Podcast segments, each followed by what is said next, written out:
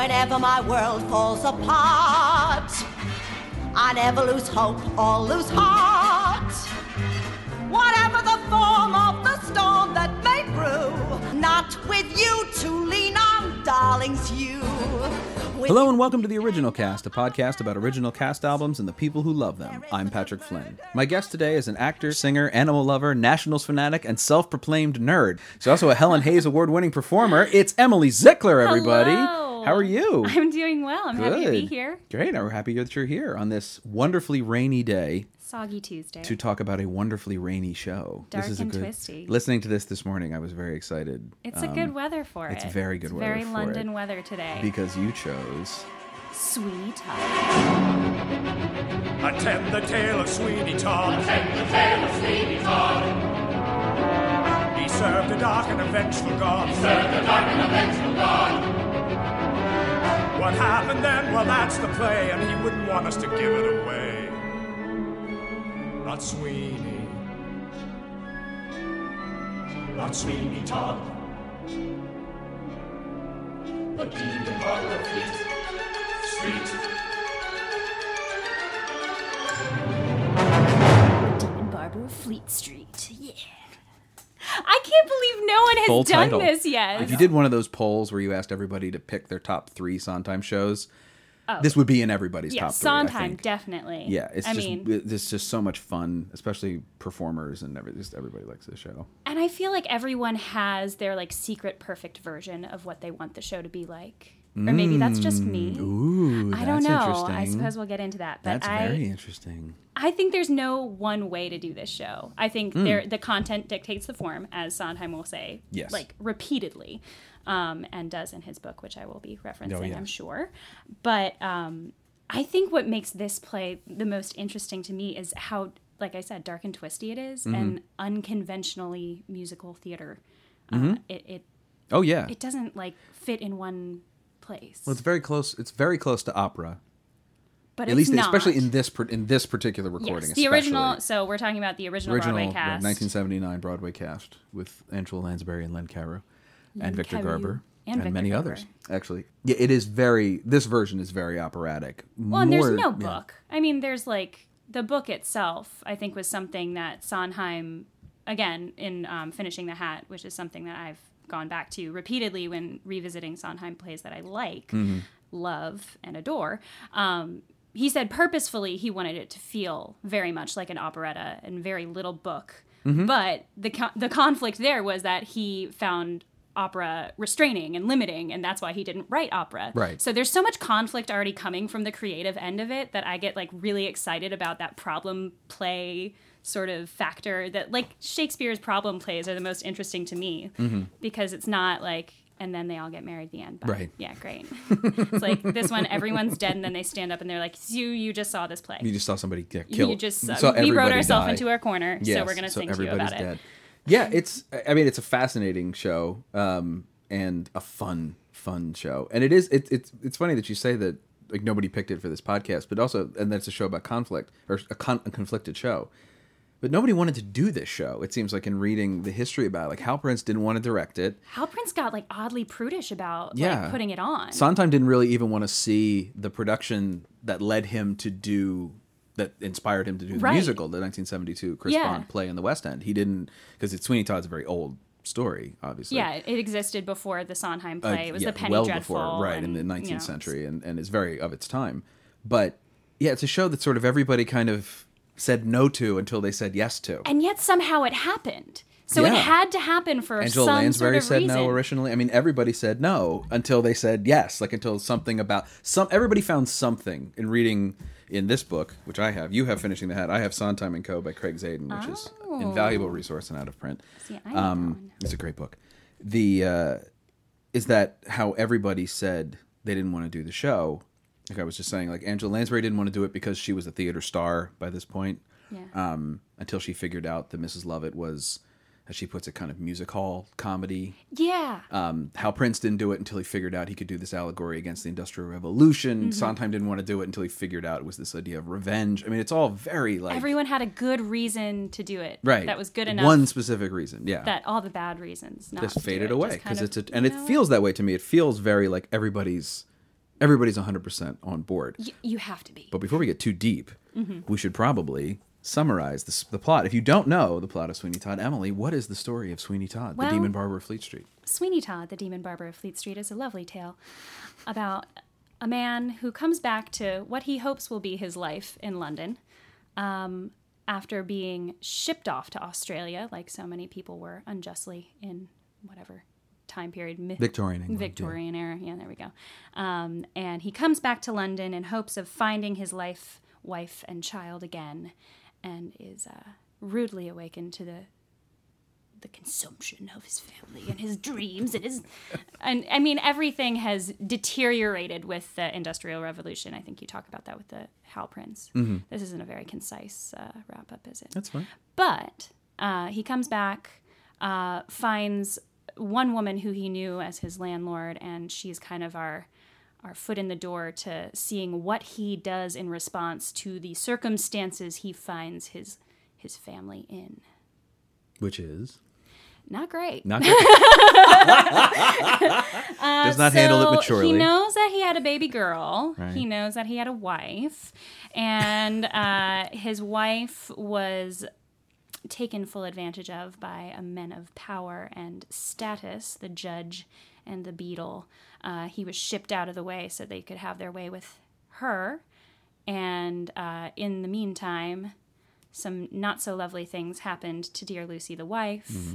The daughter has been taken in as the ward of Judge Turpin, so she's, you know, think Cosette, but less happy. right. Somewhere between Cosette and, then- Rapunzel. Yeah, Cosette Rapunzel. She likes birds. Right. You know, there's a lot of metaphor there. Um, and uh, he finds that this young sailor who saved him on the good ship Bountiful, Yes. very heavy-handed there, uh, can uh, can maybe be his way to get his daughter back because they have, of course, the "I saw you from across the room and now we're in love" And instantly moment. in love, yes. Yeah, he is. Oh, Anthony. Oh, yes. Oh, Anthony. He's a baritone with legs who just goes ahead and, and puts the plot, keeps the plot, plot plodding moving, along. Yeah. He's our love story. Yeah. So then he it's a love story. Right. It's a murder revenge story. And somewhere along the line, we start eating people. Um, but Well, at the end of Act One. I at mean, the end not- of Act One, we realize that it's kind of that Scottish play, like if we do this one thing, everything will be okay. Right. And then that one thing unravels and unravels into a, a chaos of murder, pie baking, and barbershops. Right.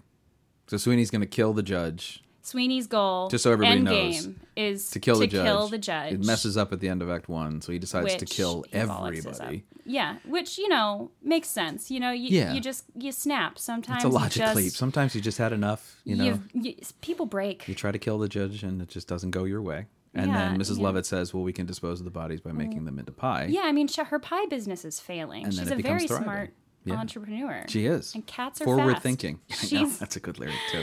And I'm telling you, pussycats is and quick. it, yes, and it doesn't end happily for. I was well, I don't know. Does anybody get? Well, we'll figure out I don't. out. later. I will figure it out. I really Nobody don't gets think. the- I don't think anyone gets what Nobody they escapes. need. Nobody at the escapes end of the at the end of the show. Nobody is free from. No. Nobody gets to live in blissful ignorance anymore. No, Yeah. and I, and I think again, content form being you know intertwined, Mm-hmm. There is this sort of like snake eating its own tail feel of the ballad of Sweeney Todd that Mm-hmm. keeps recurring over and over again. You start there, it keeps coming back, it ends there. So as you make your way around this sort of the turn of the wheel that you know this story is going to kind of unfold. You see where it's going, especially by the end of Act One. You know, okay, so they're about to bake people into pies, and he wants to kill this one man, so he's going to kill as many people as he can to get there. You, there's an in- inevitability that's really exciting about that, where you're like, this is going to go really bad, Oh, yeah, really gonna bad fast, and you start seeing all the things come unhinged. Um, but like I said, at the end of the play, you know, everybody's dead except for a girl who's dressed up like a sailor and the bartender with legs and, Well, the cop Uh, and Toby's still alive. and Toby. Well, yes, or what's left of What's him. What's left of Toby is still alive. Toby yes. and his Poor, poor touched Toby. mind. Poor Toby. Well, poor Toby, Toby. Toby's seen some things. Yeah, clearly. yeah. So yeah, and so then you kind of get back in that limbo of like, and now we have to tell that story all over again. Here Mm-hmm. we are again. Yes, there is a definite, like you say, that snake eating its tail, that circuitous ness to it, that sort of cyclical story. That this is this this story's over, but the story itself is not over. Mm-hmm. As um as the Ballad of Sweeney Todd tells us. So, how did Sweeney Todd come into your life? So I um I was a stage door manor kid. So I went to um, musical theater camp in Loch Sheldrake, New York, and you know it's where Camp the movie, all that. Yeah. Um, so there's a whole bunch of us out there. Um, not a French Woods kid. Stage door. um, so the first time I was exposed to Sweeney Todd was my first year at Stage Door. And it was like the big show that all the like really talented kids were in. It was like the end of the session. The like stage door famous kids were like always the leads in that. And I just popped in for act two. Oh, I didn't even see act one. I saw act two and I was like, what is this? how did we get here? Yeah. How did the what? and so I came back the next day after my show because you know I was doing shows Right. and it's the whole theater camp thing. So from there I was hooked Hmm. because I was what 15 years old. You know, burgeoning youth, Mm-hmm. musical theater nerddom. My family was never like a huge musical theater. Like I just picked it up. I Hmm. don't know how I have two tone deaf parents, bless their souls, and they just didn't tell me to stop singing whenever I was singing. Like Right. Cats and Godspell and Les Mis was like the big three for me in terms of albums because that was what my mom like Mm-hmm. had. Yeah. But I was like I was bored by Oklahoma. I was I was not interested in South Pacific. I I mean, I appreciate now the m- majesty of Hammerstein. Like, Mm-hmm. Right. I, I understand why that's important, but I just wasn't turned on Yeah. by It doesn't that speak to you. Yeah. it didn't speak to me. You know, I was a little dark and twisty, a little, you know, I've said that a couple times now, but I was a little, you know, not um, feeling conventional and not feeling normal as a teenager and, you know, having, you know, depression and anxiety. I needed something that spoke to me in a way. And this, when I saw Sweeney Todd, I was, my world was rocked. I was like, this is what a show can do. It doesn't have to just be the Music Man. Like, and I did the Music Man, and it was lovely. But like, this was This something that. Yeah. completely different, and the sound of the music wasn't easy. Yeah. The the dissonance was eh, like viscerally affecting me, and I couldn't not like listen to it over and over again and figure out why. Mm-hmm. Like why is this so different and how and what and give me more. So I um I went back to high school that next year and I was like, we've got to do this show. and I um and we ended up doing it my junior year of high school. Yeah, and I mean like I probably wasn't the only reason that happened, No, but, but um you know, we had done Fiddler and then we did The Music Man and then I was like Sweeney Todd, it's Wow. got to happen. That is a jump. It's got to happen. It's happen. And I have to be Joanna. but I wasn't. It was it was a whole thing. So like I saw it at camp. We did it in high school. They double cast Joanna with the two other girls and not me. Oh. And then they were they were gonna give me the solo, the first soprano line in the letter, and then they ended up cutting the letter because it's so difficult. yeah. And fifteen year olds couldn't learn that. Right. And so So you were in the know, ensemble. So I was in the ensemble and I wore a great wig and I did the I did the dancing on top of the pie shop. So Oh, there you go. I did the I did the poor thing track. Oh, okay. So that was fun. All right. And we had a really bad wig for Joanna anyway. So I didn't Oh, okay. So you escaped a bad yeah, wig. I, I escaped a bad wig. Okay, You know, that's good. I had Makes a good up wig. for it, right? I had you had a good wig. I had a Yeah, good wig, not a bad wig. That makes a good wig. Yeah. Um. So I did the show in high school, and then I think the first professional production that wasn't done by people who are not the age Yeah. of the characters, characters, yeah. was actually this year at Olney, Oh, okay. which was fantastic. I like I got really excited about that because I was like, oh my god, I've been obsessed with this show for years, and Mm-hmm. I haven't actually seen it except for like bootlegs on YouTube. Of Right. The, well, there's a Michael legal video you can get. Yeah. Oh, oh, okay. you can get the George Hearn and uh, Angela Lansbury tour video. Yeah, the tour readily video. Available. Oh, yeah, of see, I should do that. Oh, it's yeah, good. I've, you never seen it? I've gone down the YouTube rabbit hole. Oh but no, it's very good. The Oh, uh, excellent. It was on PBS in the Yeah. late no, the early 80s, I guess the early 80s. It's excellent. really good. Yeah, Oh, yeah. Oh, cool, it's fun. cool, It's this production. It's this this version. Yeah, this version. Um, with the replacement. with the replacement. Except I did see George. Hearn as the wizard when I saw. Oh, and I was like, all right. all right, he was Sweeney, and now he's another creepy old guy. Fabulous. Very true. Fabulous. Very different from Joel Grey. Yeah, Not yeah. So. I, uh, not quite. No, Is Joel Grey cuddly? He can be if he wants to be. Thoughts for yeah, he's trans, so He can be. Yeah. Yeah, he can walk that line. He can walk that line. MC, wizard, you know, Yeah. he could figure it out. But that's different. That's two, another two part. completely So different shows. Now for something completely Yeah, different. this is right. Um, a man with a tape recorder up his nose. The uh, yeah, so I mean this this show is it, it's funny to think about it. It's so I don't gosh I don't even know where to begin. Yeah, I found I think I found the show around the same time you did. I think I knew Joanna and um, a couple others like the hits from the show. Greenfinch. Greenfinch and Linnet Bird. Every Yeah. 12 year old's book. God, yeah. Song bores the crap out of me. Uh, as it, Yeah, we'll glaze over out of one. the show. out of the show. It's a very important song, but like just it's very boring. Uh, it- it is a really, as you say, dark and kind of twisty show. But what's so great about it to me, listening to it over and over again, is how much it it, it wears itself on its sleeve. Like it is just oh, it's a horror gothic musical, and these characters are huge. The the love you know, in every in whatever emotion they They're feel. graphic in the like literal Absolutely. sense They're of very the broad, word. yes, and caricature-ish. Though Well, not, I mean, look at the artwork that they exactly right. Yeah, the poster is Look at the poster. I, Yeah. It cracks me up, but it is that. I mean, it's as large as life. Yeah. It's not larger than life. And It if- is as grandiose as the emotions that ta- like carry these people to the actions. What's so funny is I can show you here in this book the original poster art.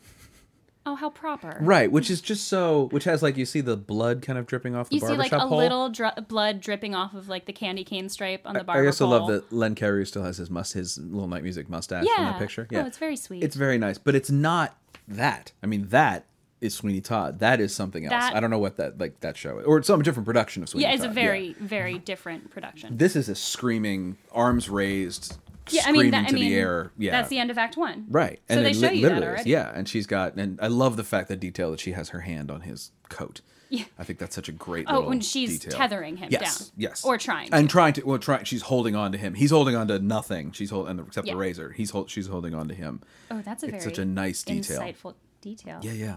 It's a really great. And then people my age will recognize the Sweeney caricature because it was repurposed by Collective Soul for the cover of their Yes. album, holding a giant sign. Oh. Very different image, but Yeah. yeah, it's a really, it's a very for especially for a Sondheim show. It's very upfront about. I mean, it's it's got the It the, tells the you what it whistle. is. It's got the organ. It's got yeah, everything. It's minor keys and and strings and Yeah. It's very. It's there's no. There is subtext to it, but there's not all that kind of musical stuff that he can do sometimes, where things get very deep and twi- and he takes two or three listenings. This it's is intricate in its deliberate sense of like this is what we are doing Mm-hmm. and it is for a purpose i mean he says um it in the book here he talks when he's uh, talking about um, what brought him to sweeney todd he said I, I was just not interested in other musicals. I, I i was bored by the music so i didn't care about them. Or if i liked the music i liked the music and not the story. What he loved was film. He loved cinematography. He loved um, he loved hitchcock. Yeah. and that Hitchcockian sort of driving pulse exists in the orchestration, especially in the Ballad of Sweeney Todd. That you know, you open right away, you have that, Yeah. and that's always there. It's that undercurrent um It's the that promise keeps of the pulse alive. there's something in the music there's this promise of something scary i mean it's Mm-hmm. from the minute that organ plays and that that they like you say that sort of opening refrain for the ballad of sweeney todd starts this is going to be scary i mean you just kind of know that right away Yeah, and that's Yeah. what I mean. Sondheim says, "I wanted to create a film on stage. I wanted to create Mm-hmm. Yeah. that feeling, that sense, because he liked horror films. yeah and it lives i mean it's the funny thing about this show is that it, of all his shows i think it, it lives every generation it keeps being done over and over you say Michael Cerveris and Patti LuPone did it in that sort of stripped down everyone plays their own instruments version which Mm-hmm. Yeah, I have could- feelings we can it. talk about or not. Um, but it's on. It's in New York right now. I mean, it's at the Barrow Yeah. Street uh, off Broadway, in, in Yeah, a very they did stripped 2012 down. in London. They did Yeah. it- every four years. Somebody else Somebody else picks it up, Yeah, and love, and it runs. I mean, it seems to do very well in these in these productions in this stripped down and kind there's of way. so much like sociopolitically going on in terms of the story of like classism and you talked about the you know industrial revolution connection that Mm-hmm. hal prince really dug into but th- there's something to be said for a story about class conflict Mm-hmm. Yeah. that just it always rings true which weren't in the. It's funny to me, re, sort of reading up for this. I didn't realize those elements weren't in the show. It was originally just about a guy who kills people and bakes them into pies. Like it just in a very like straightforward Texas Chainsaw Massacre Yeah. kind of way. Like Yeah. it's just yeah. You know, just one of those. Just one of those stories. And it wasn't until Christopher Bond wrote this version that Stephen Sondheim saw on the on the West End that he thought it through to the point of being like it's about like revenge and class and all these other things, which just Mm-hmm. mean, seems so organic to the piece to me. You go all the way back to the revenge tragedies that Mm-hmm. were being, you know, No, it's Titus. I mean, it goes. It, Oh, you yeah. know, it, it goes all the way to that kind of re- little too far with revenge. Yeah. That's what. Well, and that's the thing about like good revenge stories. I think show that revenge is self-defeating and self-destructive, Mm-hmm. but they often don't go that Titus route. Like Yeah. literally of going like this is nuts. Like you like, and this show does. The show goes like this will kill everybody. I mean, people are being baked everything. into pies and Titus. They are. So That's it's true. Just a right. Shakes- So it follows, which is probably why I thought of it. Yeah. But it it had. I mean, it's just such an interesting, interesting approach to revenge and such an unusual subject for a musical. about politics. Period. Yeah. Yeah. I mean, just sort of, but to make the characters. Uh, It's funny to me as caricaturish as I said, but not caricatures. They are fully realized Right. people, and that is such a tricky, Oh, it's a tricky fine thing line to do. Yeah. And I go back and forth. I mean, so I usually listen to a cast recording when I'm driving, like Mm-hmm. a long way.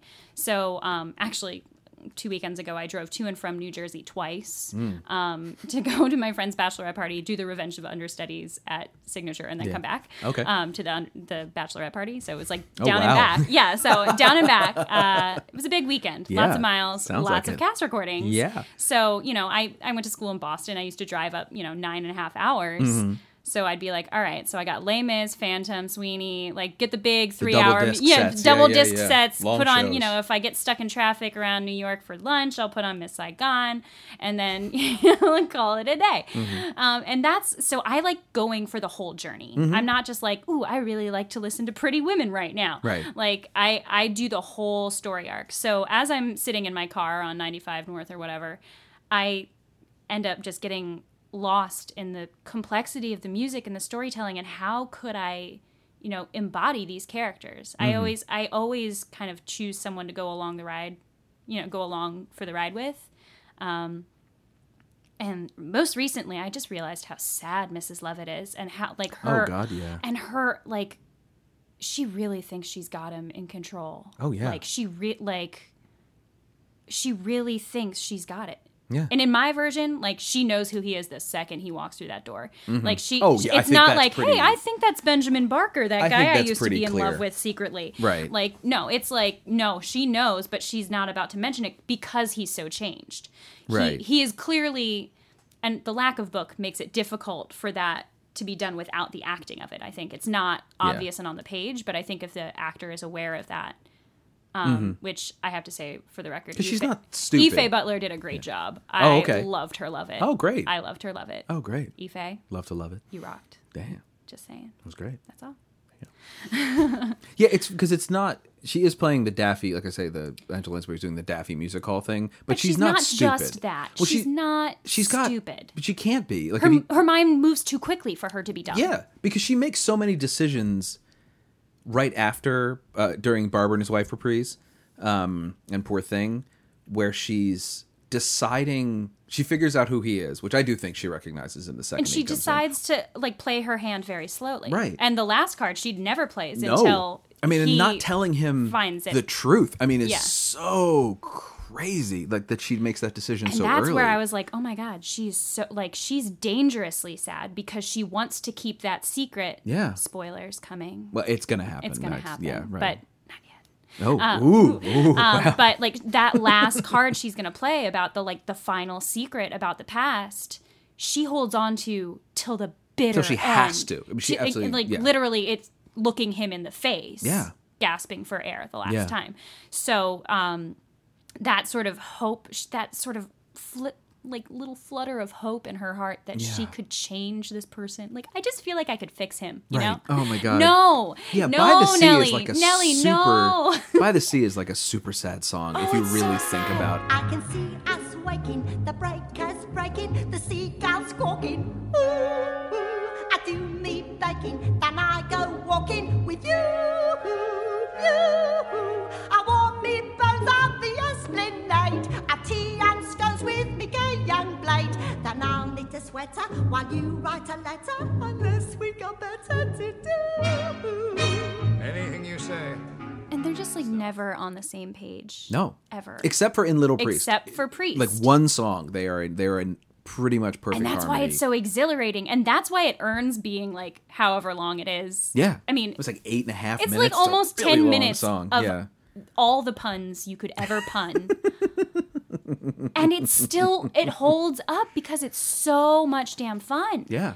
Like you when it keeps bringing really smartly let's talk about little priest that's a great All song right. the i like the fact that i mean as you say it is super long but that he keeps they keep bringing back in the plot every couple of lines so that you never so it stays on track like it's he brings up just about killing other people. It's about Exactly. killing these people. yeah Lovely bit of clock. Maybe for a lock. Then again, the sweep if you want it cheap and you like it dark. Try the financier, pick up his career. That looks pretty rank. Well, he drank, it's a bank cashier. Last one really sold, wasn't quite so old.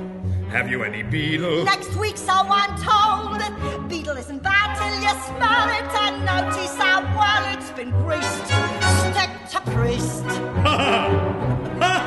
But first, we'll have but we're to gonna joke about yeah, all these other okay, people but like when he throws it's the okay. beadle he throws in the beadle he throws in the judge he throws in all the judge on the menu and it's this great like we're still we're not losing the plot Mm-hmm. we're keeping this going And there's that sort of bar drunken hall refrain Yeah. of the history of the world.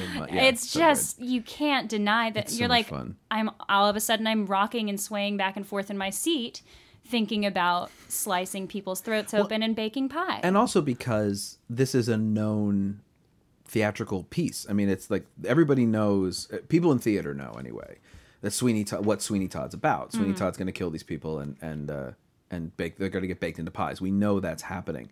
So the the decision to just sort of be very upfront about it and jokey about it and have Right. all those early jokes about like I mean it, starts for me in um uh, Pretty Women when he's when you know the guy like leans back in the chair and he's got the razor there and we're just gonna like, really take our time with this you know the closest they ever gave that's the lyric when he says you Yeah. know and it's yeah, all it's like wink wink. and then it comes up again in the in the second or third Joanna depending on the production you're watching Yeah. Mm-hmm. in in Act 2 when I think at least in the way I've seen it Oh, it's so com- that the top of Act Two to, to me is hilarious. Oh, it's like great. it has to be Yeah. Mm-hmm. funny. It has to be like a Joss Whedon directed, like Cabin in the Woods situation. Yeah. Again, my ideal version. Everyone is aware that this is a ridiculous thing, but we've allowed, we've given the space for that. Again, given the lyrics, Mm-hmm. given the theme, given the grandiosity of the composition, it it leaves space for all of that almost absurdity. Um, and it shouldn't work. It really shouldn't work. It shouldn't be. You shouldn't be able to be this glib about a serial killer. Yeah. You shouldn't be able to have. Anthony and, and Joanna should be ridiculous. These two people who just fall in love with each other Oh, at first yeah. sight. Like it should be Cosette and Marius. It should be, It which which doesn't make sense when you think about it. Okay, sidebar about Yeah. Cosette and Marius. Sure. How does Cosette not recognize Eponine? Like they were enslaved together as children Forever. For like for a long time. They grew up together. When so for him to be- recognizes Cosette, that's the exactly. so when I played Cosette, I was like, I know her. I know her. What the heck? Well, how doesn't she recognize Thenardier? Forget right. Eponine. Like, exactly. how does she not recognize the It- Thenardiers? What did Yeah. they do to this child? Did She they- doesn't seem to remember anything. Right. Like, it, she re- which makes her so not credible. because she also doesn't remember her mother, but she's like nine when exactly. the show starts. it's like she's not like she hasn't got the brain capacity to develop memory. I just well, that's something what, that I mean, always bothered is me. so infuriating for a Oh, lot it's so bad. And of course, like again, I played her at Stage Door a couple years after I was first introduced Mm-hmm. to Sweeney Todd, and I was like, I'm gonna make this an acting challenge. this, I'm gonna yeah. ground this in reality, and it's just impossible. Like I was Well, just because she's like, terribly underwritten. I mean, is. go- ugh, yeah. She is the most underwritten character. Joanna in the show. at least is not underwritten. She's No, none of the characters are. She's difficult Yes. to grasp, and I think um, I think the more affected by her circumstance she is, the more believable she becomes. She when she is a caged bird, when Yeah. she is uh, so anxious and and almost sort of hyper aware of like every eye on her. Yeah. I I become more interested and excited by that as opposed to pretty blonde girl. Well, because she and I, I love. I've talked about it, I think, on the show before, but I love the fact that in the Wigmaker escape from the asylum, when Anthony comes to get her, She gone. she's the one who shoots. Uh, what's his name? Fogg. Fogg. Fogg. Fogg, yeah. She's the one who shoots Fogg because she has lived. Like Anthony, for those of you who don't know, Anthony comes to she's she in Act Two is scurry is taken away to Bedlam.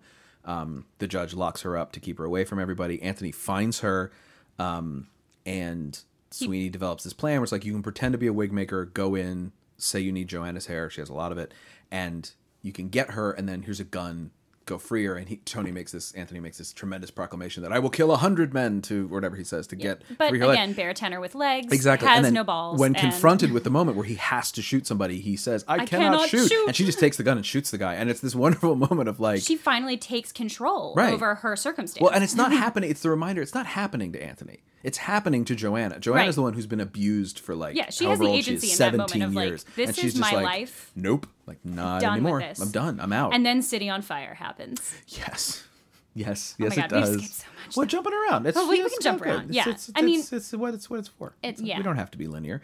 It, yeah, I mean, because it is this, but it, it all it all ties into this idea of like the reason I think, like I say, it should not work. You shouldn't be able to be this broad and this direct and this jokey, and still at the end when Sweeney flips over the beggar woman, I cry every single time, and I shouldn't because I A, I know it's coming, and B it's been so You've weird. done this all for nothing. Exactly and you right. looked her in the face. Oh my God, it's just. Oh, you looked her in the face. And that's what's so affecting to me about how transformed he is. Is it's not that she doesn't recognize him; it's he doesn't recognize her Mm-hmm. because he doesn't. He's not looking for her. And again, the class structure comes into that again. Yeah. In my opinion, you know, she is all of a sudden the crazy bottom of the barrel woman offering up her, you know, crumpet on the Right. street. When you have the highfalutin RP judge taking down what was a beautiful middle class woman and destroying her to the point where she poisons herself, goes crazy.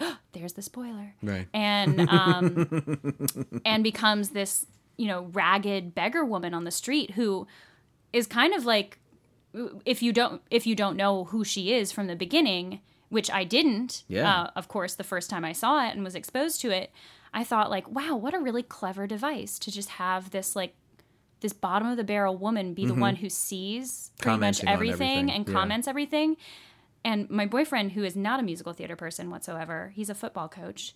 I took him to see only Sweeney, and he was like, "Yeah, the only person I really related to was that beggar woman." And then he went, and that was his wife at the end, and Mm-hmm. I, I knew it. I knew that I liked her for a reason, and I was like, "Yeah, Yeah. yeah, absolutely," because it's that smart. I mean, Right. it, it's like, But it's very logical. Taking, it's it, yeah, it, logical. It's not yes. too clever for its own good. It doesn't. When that twist comes, You're like, your reaction is, "Oh, of course, no. It all all these things fall into place where she says, "Don't I know you?" to him over and over again, which is not very important. Not what she says to Anthony the second time she sees him. Mm-hmm. She says, "Oh, it's you." oh, it's you. when she says to him, "Hey, don't I know you?" and then when also she doesn't like Mrs. Lovett, which I'm mm-hmm. sure is mm-hmm. carried on from her Mm-hmm. Oh, and previous Mrs. life. Lovett wants her out during God That's Good. she She's like, get she her is, right. away. It's It- not about her it eating all pies. just slides into place, and you just go, and how she can't say Joanna's name. She has trouble saying Judge, Tur- like Mm-hmm. Joanna, Yeah, she just pretty little ward. I mean, it's just, oh god, it's so sad, but it is so. It's that great simple logic of it that makes really it all work. It just all just- works. Yeah. Mm-hmm. of course it's that sad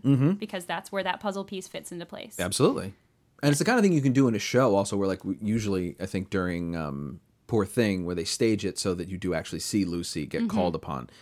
And Depending on the director, you either have Joanna playing that or someone else, In but the- it's not. in the how in the video the George Hearn video, um, the George Hearn Angela, which is the Hal Prince production, um, he has her up in the loft Mm-hmm. and like uh, doing the staging that you then see the beggar woman do at the At the end, when she's doing yeah. beadle, beadle, beadle. Exactly Yeah. right. You see her She opening does the, curtains and you see her kind of looking out Yeah. at the world and checking the baby. And but it's great. You can do this. A thing I love about theater is you can do that. I can double cast the the Lucy and the beggar woman, and the audience isn't going to go, "Oh, it's the same person," because it's a show. We double cast people. Yeah. it's a small ensemble part. She's Yeah. an whatever. It's the same actress. You don't think twice about it. Whereas in a movie, and in like- this movie specifically, you go, "Oh."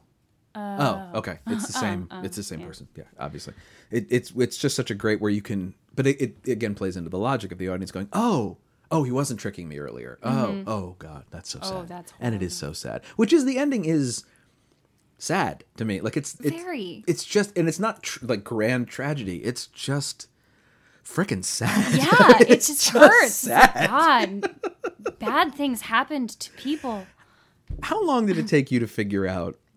Because it took me a, a while to figure out when I was younger that there's a super weird family reunion in this show where the whole Barker family's in the same room at the same time. Oh yeah, and like one of them is in a box, and one of Yes, them Joanna's hiding in the trunk. The beggar woman comes in, and Sweeney's there, and, and it's Joanna gets to see her gets to dad see her kill dad her kill her mother, right? Not having any idea That either of those that people are of those people. right? And she never will know No, because the only person who did know Nellie, is dead at the end. Yeah, she toast. Literally, And literally. Oh, true. Oh, God.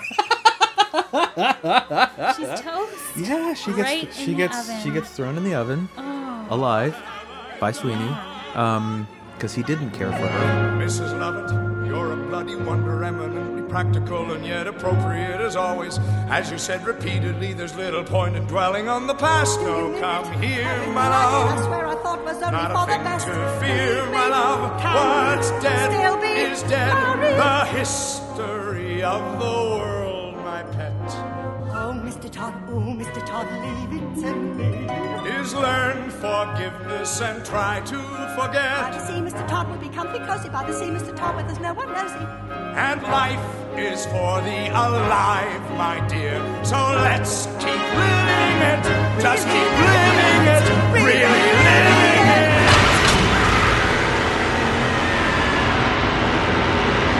You can hear it in Angela Lansbury's Oh, gosh, yeah. like voiceover. It, it's just she's to the point where like I can still work, right? Right, You're not yeah, gonna kill me fine. right now. You're You're, gonna gonna- kill me. Okay, Right. you're killing me. Okay, God.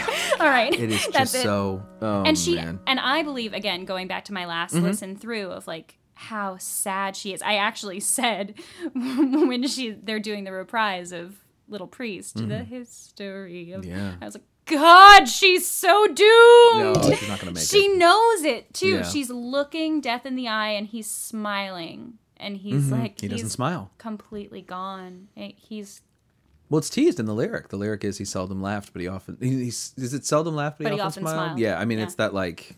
That's not a good. That's not a smile. He's never smiled for a good reason in this entire show. So now that he's smiling Yeah. at you, yeah. yeah, no, she knows it's got to break bad, and she doesn't. she and she took him there. I mean, She she, led him by the hand and took him there. Mm-hmm.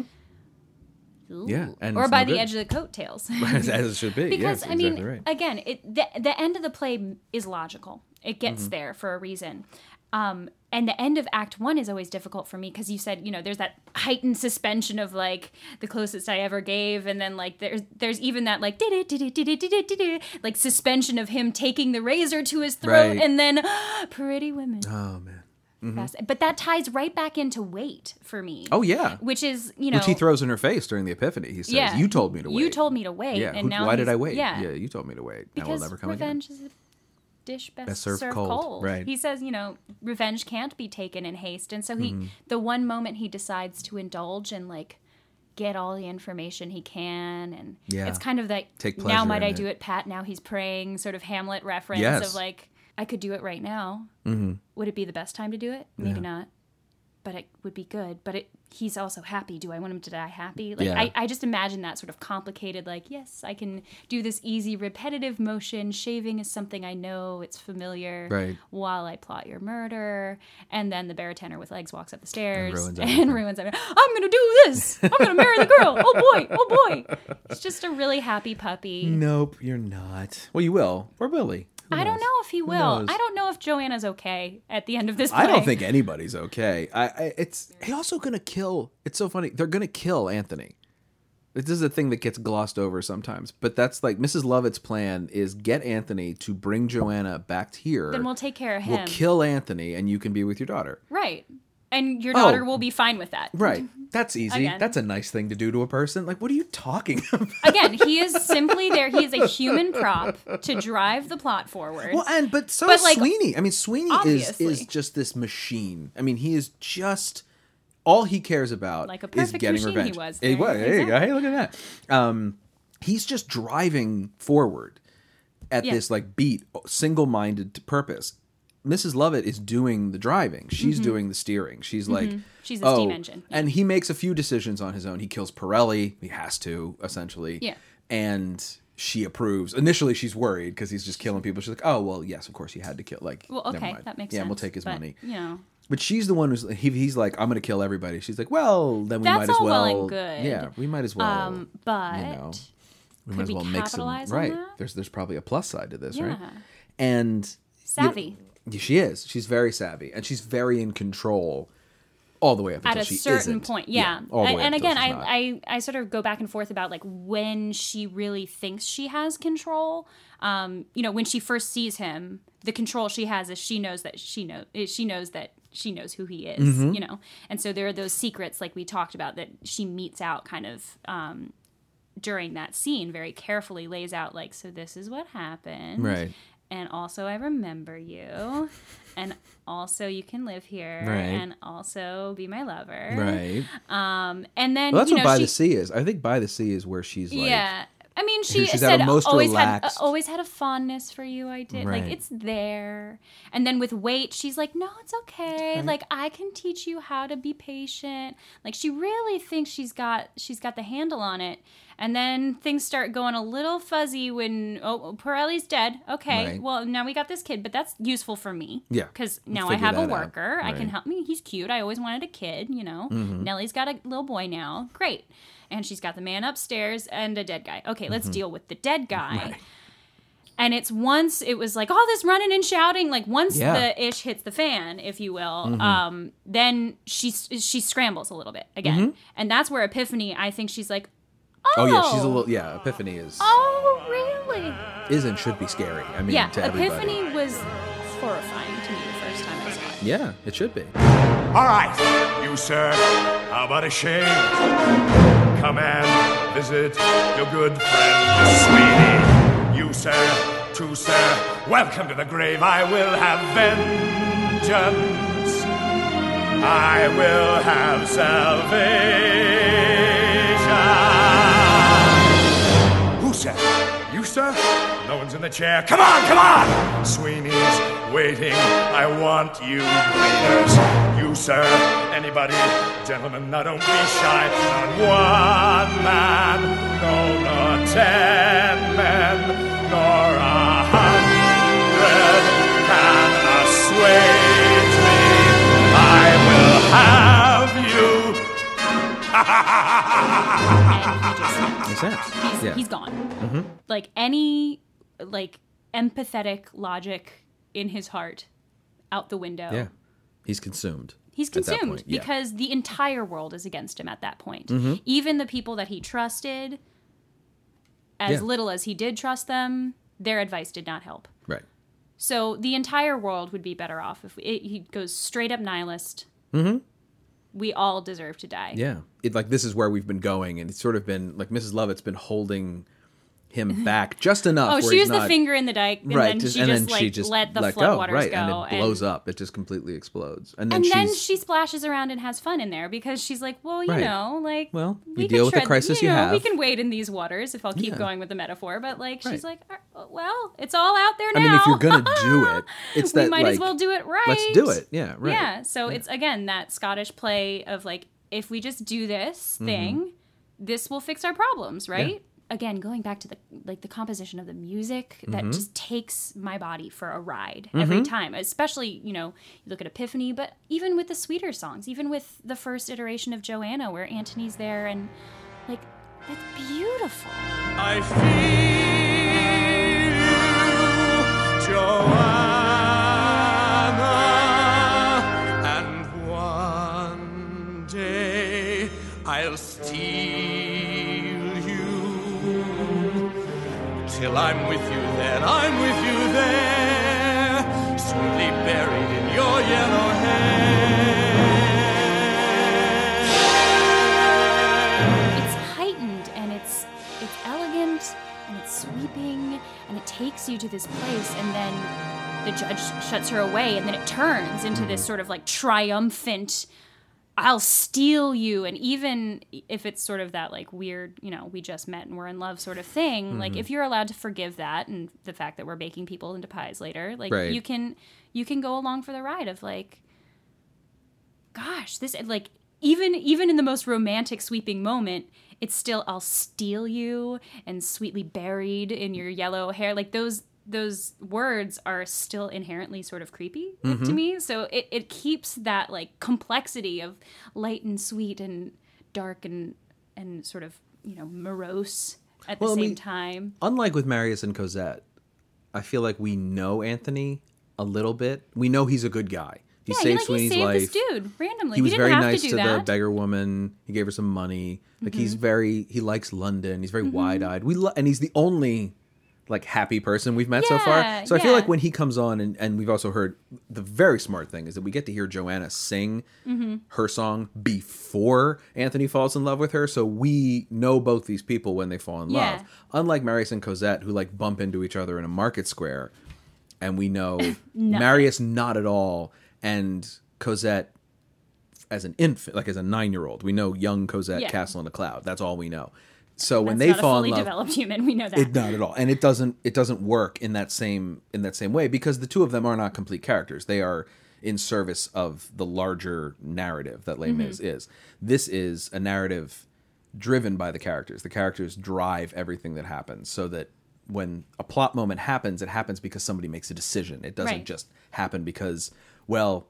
We get 45 minutes somehow. in, and man, we got so much God, more to go. Paris right? 1809, It's oh barely, right. yeah, we are barely halfway through Act One, so that's why I think it feels, even though it is cheating, certainly to be like to have people fall in love at first sight. Which I do also like the fact that they draw attention. Sondheim draws attention to it with the fact that Joanna doesn't know his name. I know. until the end of Kiss Me. yeah, until like there's a whole quintet. yes, it's so fun. Is it quintet or a Which is quartet? like- It is it's a, a quartet. Yeah, yes, it's it's a a quartet. quartet I'm because thinking of Todd doesn't West sing in Side. that. No.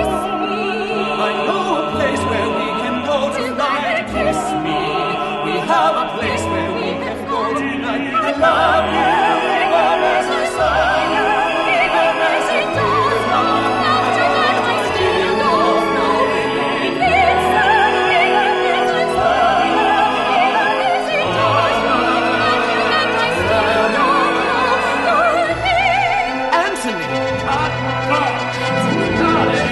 the whole the whole ladies and their sensitivities through Mm-hmm. Kiss Me, that was like so exciting to me the first time. I was like, sweet mashup, like Yeah. I was like, you can do Well, and how none of the It's not even a villains. reprise. It's like, not. It's it all happens concurrently, and it keeps that like pulse moving. Mm-hmm. Those could all be separate scenes, and thank Yeah. God they're not, Oh because then God, it it'd would be a six-hour play. It kind of already is. It really is. It's pretty long. if you include, I mean, you can cut a lot of the Pirelli you ever, sequence. I was saying, have you ever seen this whole show?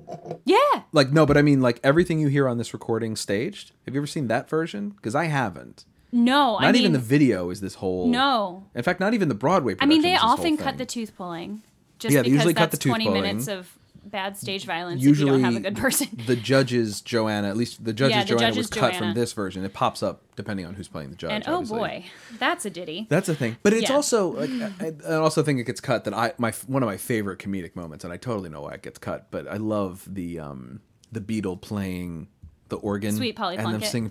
I mean, but all the the the, the Tower of Bray.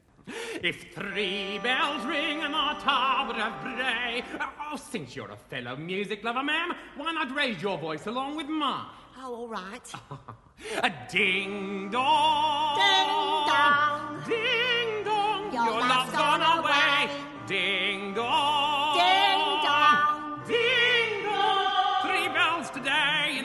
in of Bray. Ding dong, ding dong, ding dong. If four bells ring in How many bells are there?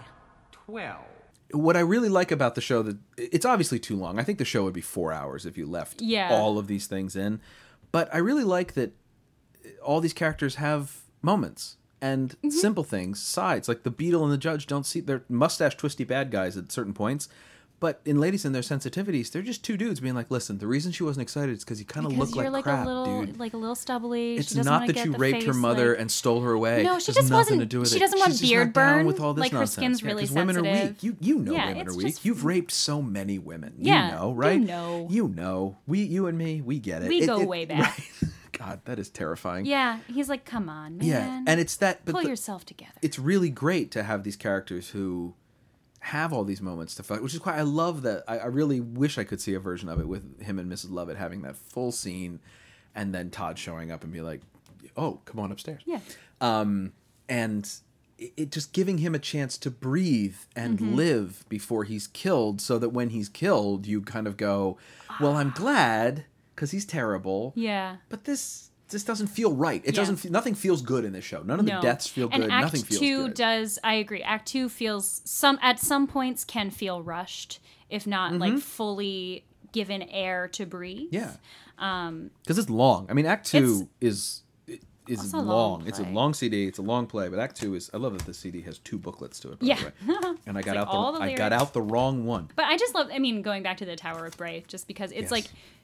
Again, it's that weird, creepy thing of like, I am now rooting for the funny song to be over so that I can see someone get murdered again. Mm-hmm. Like, you you become as an audience member, I become kind of like, okay, when's this going to be over, and when are we going to get to killing people again? Right. and and that's like a very sort of alienating place to put the audience Mm-hmm. once they take a you know step outside and they're like, wow, I really was just rooting for this guy to go ahead and kill somebody Right. Because damn it. and I wasn't enjoying the comedic performance. Yeah.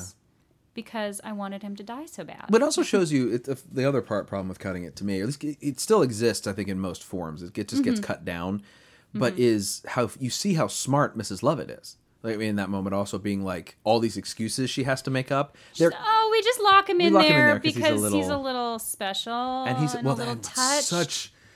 There's so much good irony in this show. I mean, the fact that he's not touched, but he, in, in like ten minutes he will be And- because yeah. the beadle's going to come tumbling down the chute, and after like he finds a toenail. Emily, it's such a great show. I mean, there's really. I feel like we're. I'm, I'm searching for something to say other than like it's an amazing show. It's I mean it's so much it's fun. It and is fun. violent.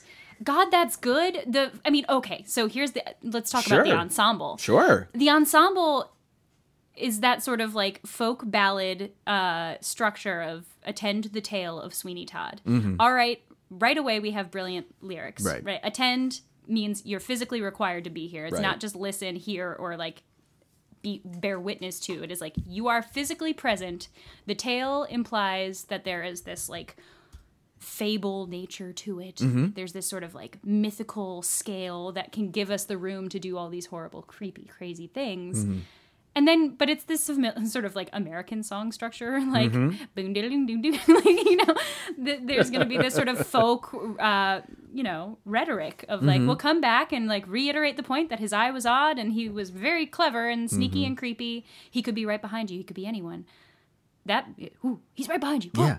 isn't that and sweet? it's and it but it is that important like because attend does have two meanings i mean attend Mm-hmm. means pay attention to and be present but it also means as someone says like you have to attend to yeah, that care- you have to deal with this yeah, which is we- how i feel It puts it on us. in the final epilogue when it says attend the tale of sweeney todd it's like well you've just seen this so like you have to deal you with got to it. deal with it like Yeah. and it's that you know these people i mean it, it- i have to say by the time this goes out this won't be right now but we are we are talking about this days after the events in charlottesville and Mm-hmm. i feel like this whole idea of like the person standing next to you is not the person you think they are feels very very real to Mm-hmm. Yeah. me right now and very important and you know the show does kind of it ends on that note of just like you know it's not easy to deal with. You can't face to these people. said. Right, it's gotta be You said it's have gotta be done. You have to say something, Yeah. or else or just pay attention. I mean, it's Yeah. that thing of just Keep like your eyes it's open, really that I, I like the fact the show just ends with that idea. It's like you just really because all the there's a lot of people seeing what's going on without seeing what's going on, and there's a lot of people like Toby. Toby figures out something's going on with Mr. Todd, but Mm-hmm. doesn't. he can't put his He finger on it. It's I mean, that all- gut feeling. Yeah, and he can't conceive And of he what's trusts really happening. his gut. He's Yeah. like, I don't know what to. I don't know how to say it. I don't Right. know what it is. He wouldn't just leave. I mean, he keeps saying that about Pirelli over and over again. God, He wouldn't, wouldn't he just wouldn't just leave. leave. He wouldn't just leave me. Yeah. And, there, I mean, yeah. that can be said. I- I mean, especially in our like current political climate, there are people that you can't just assume that everyone believes the things that you believe. Yeah.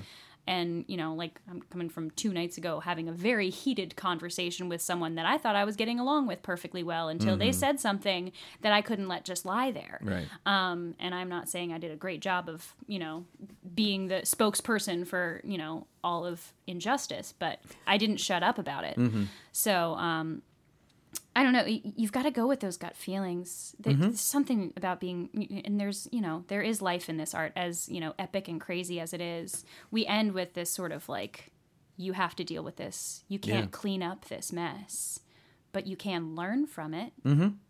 And that's what art is there for. You know, it's for it's for us to to look up and say, maybe that didn't actually happen to real people today but if the human experience that's that's occurring on stage from the actor's perspective from the entire creative team has has created a life on stage then we have the power as actors as creative performers to to have people step back and go ooh like i, I gotta think about that i don't think a good piece of art has people go mm, yep i know what that was Right. yeah Done. done that was easy It's not. I mean, it's certainly not easy to swallow. It's also sort of. I mean, the show is viewed as a huge hit. It was not a huge hit when it opened. I was startled to discover it. It ran um, for 530 some odd performances and lost all of its investment, as a lot of Sondheim musicals did. But it is. Excuse me one second. Sorry, I'm just making a note of what you just said. Time of what you just said.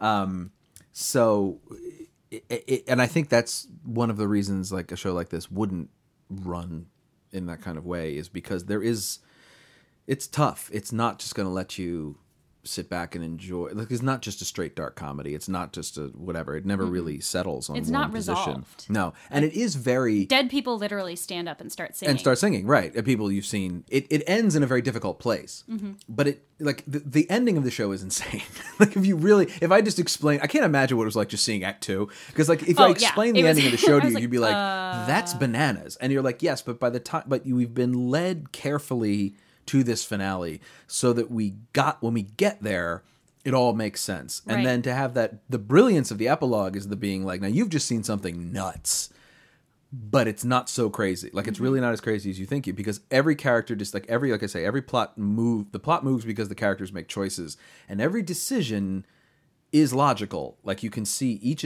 individual mm-hmm. decision makes sense to you. It's only when you put them all together that you go, "Oh, this is bananas. We could have stopped this." Wow This, yeah how'd this- you get there? How did we get here? How did we get here? I mean, it is really that mm-hmm. feeling of like, and of course, you know how we got here. Yeah. we got here because and the ensemble lets you know that yes, they do. And another thing I love about the ensemble is that they all have opinions mm-hmm. and that they're Yeah. not just like the one voice. Mm-hmm. Like during the Pirelli's Miracle Elixir, we have someone who's like, you know, how do they let these urchins out on the street? And someone else is like, oh, I'm going to get a haircut. Mm-hmm. Yeah, there are a lot of Like, weird. There's like a, there's everyone has their own like independence as as part of this like larger whole, which I really love. And I think Sondheim talks about it in uh, Finishing the Hat. He's like, you know, I always wondered like um, in those big sweeping sort of Rodgers and Hammerstein numbers of like.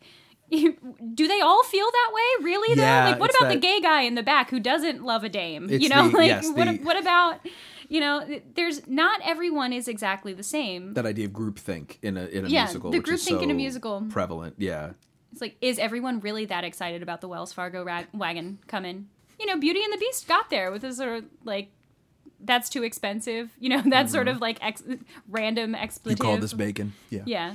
What lovely grapes. 10 yards. Excuse me. What? right. Please let me through. Mm, yeah, it, Yeah. it's just you know there's this sort of bustle, which I think really accurately enca- encapsulates the, the energy of London. I mm-hmm. mean, obviously, I wasn't there during the Industrial Revolution, Mm-hmm. Right. but I lived there for a little bit Okay. and a, a minute. I studied abroad. I'd like to say I lived there because it was more than a month. more- right. And I and I loved it, and I'm a total Anglophile, so there Yeah. you go. But there, there is something to be said about the energy of London, Mm-hmm. and it is a character in this play, and it has to take place in What's London. the first? I mean, it's the first song after the opening. I mean, there's, There's no no- place yeah. like London. I mean, it's where we're here and we're and the and the shift in the music from the opening and the Mm-hmm. whistle and the attend the tale to all of a sudden the bells and the you know do do do do do it's like yeah. I feel you land again. there and you're like oh wow Yep. hey maybe this story isn't gonna be so sad after Yeah, all No, it's gonna be starts out in a real happy place and it does that really well. I mean, there's such a great thing to you're on the boat. Yeah. You're pulling up to the harbor. But there's the grade of like this is going to be fun and then sad and then funny and then sad and then and hilarious. weird. You know, there's always like songs like "My. Friends" like creep in and we're just like, I don't know how I feel about that. But then And we're going to back Joanna way off. Part Two, Exactly. which is often cut. It's like, do we need to watch this? happen? The judges one? Yeah, the judges Joanna. I, I gotta say, when It I was creepy in younger, all the right it's ways. super creepy. When I was younger, I was like, well, of course they cut this song. The song's long and creepy and weird. But I gotta say, it's it's it's. I don't skip it. I om- yeah, I don't. That's I a don't very good skip it, point. you That's know, a very like- good way to put it. I do not. it makes yeah. me uncomfortable. Yeah. But it's supposed to. Yeah, and it's important Shrug. to know. Right? It's but it's important to know that the judge is a person. Because then he becomes a scarier villain, just like Mm-hmm. Yeah. Sweeney does. Like Yeah, the more human the he more is, you the know more him, terrifying Like this guy's twisted, and his Like, like, and he really thinks that he can. He's like, you know, what's a great idea? She will just love me. right. She will. Well, I'll yeah. just marry her. I mean, I'll just marry her and I'll protect her and I'll keep her and I'll have her. I'll protect be- her. I'll yeah. keep her from the world. Like nobody will pry on her. Yeah, and then all and these then my thoughts I'm feelings won't be shameful. Will be fine because she's my and it'll be okay with God, right? Because she's be my fine. wife. Yeah, and it's that and I won't have to flog myself. a lyric I noticed. myself. Uh, no, yeah, yeah. a lyric I noticed this time that I, I have to say didn't strike uh, that struck anew with me is in the beginning of Pretty Women when they're going back and forth. It, it is your, I'll play it here so that I don't have, to, but I'll sing it to you. You're in a merry mood today, Mr. Todd. Tis your delights are catching fire from one man to the next. Tis true, sir, love can still inspire the blood to pound the heartly pyre. What more, What more can man require? than love, sir? More than love, sir. What, sir? Women, Ah, yes, women. pretty women. Like, like well, Oh yeah. yeah, women. of course. Like the Pretty thing, women. that thing that you claim to love. Like obviously, like you could just have love like floating around, but that's not what you're talking about. You're- you're talking about a very concrete- You're a dirty old man, and you're talking about things that are not, yeah, not good. Oh, yeah, Um, women. Women. Oh right, women. Yeah, pretty women. Oh right, yes, Yes, of course, pretty women. Yes, and then we'll whistle and naturally. bum bum bum bum. Oh, That's another so thing good. I find so satisfying um, about this show is the range of vocal quality that Mm-hmm. exists in the composition. You know, we're getting so far away from having that true bass, that true tenor, that you know, the true like strat of you know Mm-hmm. Yeah. an operatic um, composition that has like the full range of voice. And the judge, of course, the judge is a bass. Like, Oh, yeah. of course he's boom boom boom boom. Right. Like that is gravelly and and deep and like rich, both Mm-hmm. literally and figuratively. And of course, it. I just that's so satisfying to me to have like it. It hits you. Mm-hmm. It, the the vibrations of voice affect our bodies. Yeah. it's a simple, Yeah. simple truth. And to have all of that in the high high soprano of Joanna, while I may not be able to hit all those notes anymore, um, you know it it goes back to what I say. It's the sound of the feeling. Mm-hmm. You know, it's it's that dissonant shriek of panic and um, and poverty and uh, distress, and it's that like rich, you know, luxe quality of the bass and the the casual bum bum bums as he's about to marry your fifteen year old daughter. Like it- it's and it all like conflicts with itself. Again, anything that is too simple to digest just doesn't interest me. Yeah. Yeah, I don't need toast. But it is very yeah. But it's very simple. I mean, the thing of it is like it's just well thought out. It's it, and it, like but the more like the more focused I get on certain parts of it, the deeper I can go. Mm-hmm. there's it's like a much to think Hieronymus. Bosch painting. Absolutely. It's like there's a lot to think okay, about. Yeah. that's all nutty. That's a really crazy triptych of Mm-hmm. like I'm thinking of the Garden of Earthly Delights right Sure, now. that's what- So it's like you know just offhand Yeah. a Hieronymus Bosch reference. Whatever. it's like the the closer and closer I look at Sweeney Todd with a microscope, especially in the past couple weeks, just because we've been Yeah. planning this, I'm like. Oh, it's really that good. it's really that good. Mm-hmm. Yeah. And all the things that I thought were problematic, I just, you know, hadn't learned enough about like the canon of theater to like understand that no, this is based off of Penny Dreadful. It's not just, Right. you know, like, you know, it'd be fun if we did a Just show about eating people. people. Yeah, no. It's like it content dictates form. Mm-hmm. It's all for a reason. And even the problematic things where I used to joke all the time when I was, you know, snarking about the show. It's like, oh, you write yourself into a corner, everybody's dead, they just stand up, start singing. Except, like, yeah, y- y- the story's over, and they're going to stand up and start singing, and as we just said, like, and hand it back to the audience. and say, well, This is where we started. I mean, as you say, like it is cyclical in that sense Mm-hmm. of like, yeah, it just goes right right back to the beginning because the story doesn't stop. I mean, as much as you know, these people are all dead. Just Right. because everybody's dead doesn't mean that like the story's over. It's still it's still rolling. It's still important and dark. God, it's dark. So dark. So very very dark. I like to think about when when is everybody doomed? Like, what's the moment where the show flips? yeah, there's definitely there's no way a there's no way of back. points of no returns There for are. different people, depending on who you're. I kind of I really do wonder when I feel like City on Fire is like when everything yeah by that point it's rolling. I mean you like can't you can't. There's no turning back for City on like. City on Fire is Right. so much fun, by the way. Oh, and that's also like the beggar woman's moment Mm-hmm. to be like, look, I saw you, Beadle. Are you, are you in there still, Beadle? Like, Mm-hmm. Right. that's when the first time that I was like, all right, what's what she she knows something. Yeah. like she knows more than I'm giving her credit for. right.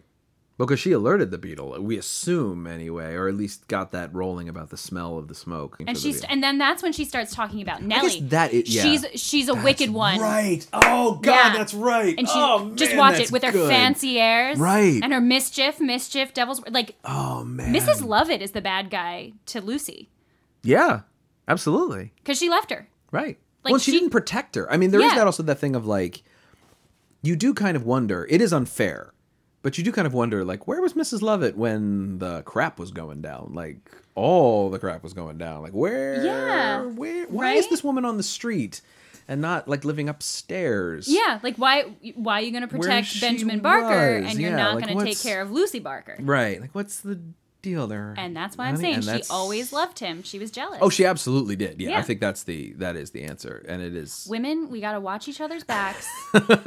Girls, stop the girl on girl the guy you're vying for is yeah. going to throw you in an oven. so- Exactly. Well, this was great, Louder, Emily. faster, funnier. Emily, you picked the best show. This Oh, was great. This yay! is so much fun. Let's do this again. It's good. We'll just do it every week. We'll just talk about Sweeney Todd. All right. It'll be the same conversation. I feel like over and over again. yeah, I'll watch the video. Right. You should watch the video because the video is, is outstanding. So you are in Constellation Theater Company's production of The Wild Party. Yes, a Yes, wild, are. wild, wild party. Which opens on the 21st. yeah. Right. So that'll be next week when this comes out. Yeah. Yeah. So you We've just got uh, during previews, we've got to pay what you can. You come show up, show up the door. It's a big, fun industry night. We've got shows on Monday evenings because Constellation is smart like that. And There you knows go. Mm-hmm. Theater people want to see theater. So uh, we'll be running Wednesday through Monday. Oh, great. Yeah, and we have a couple matinees on the weekend. It's such a great group of people. And a lot of whom have been on this podcast. We have Yeah. Farrell Parker Yeah, as she uh, got me the as Queenie, here. right? Yeah, Farrell yes, who got us in touch? Yep. Yeah, uh, Kari Ginsburg Kari Ginsburg. Kate. Yeah. We've got Ian Anthony Coleman playing Mr. Black. Uh, Jimmy Mavrikes as Burr. Who will be the next guest on this podcast? Oh, wonderful! Yes, oh, he's a delight. Yeah, it'll Yeah. be two weeks for you listeners. It'll be in two days for me. Oh boy, Uh, I love a Jimmy. But you go to constellationtheatercompany.com for all that information, I believe. And uh, it's going to be fun. You're playing May, Yeah. correct? Yeah. A And- looker. oh, we should say this is the um, The Andrew Lippa's wild right party. important. Not to be confused with the LaChiusas. Not to be confused with LaChiusa. Uh, yeah, the off Broadway one. Yes. If you only know Exactly. where they ran. I'm excited to see it. Come on yeah, out, That'll yeah. be fun. It'll be good. And people can find you on the internet at E Zickler, correct? Yeah. I don't really use the Twitters so very much. Oh, but I'm looking I am, at this now. Yes, you haven't tweeted since haven't- 2015. Yeah, okay. 2015. So yeah, usually it was about baseball. I'm at uh, Zix Picks on uh, Instagram. Oh, there you go. And. I'm on Okay. Facebook. Yeah, All I'm right. yeah Zix underscore Picks. Zix underscore pics. And uh, you know, if you're ever in need of some pickles, let me know. Zickles pickles is a thing. Oh, I- really? yeah, I make pickles. I love them. Oh, so okay. People I do shows with, you know, Get can your buy- pickles? Get you get you pickles. Oh, fantastic. Zickles pickles. Why not? The original cast is produced and edited by me, Patrick Flynn. If you like the original cast, be sure to rate and review us on Apple Podcasts. It's the easiest way to make sure other people find the show. The original cast is on Twitter, Facebook, and Instagram at OriginalCastPod. You can follow me, Patrick Flynn, on Twitter at Unknown Penguin. My thanks to Emily Zickler for coming down and talking to me today. I'm Patrick Flynn, and I can't. I have rehearsal.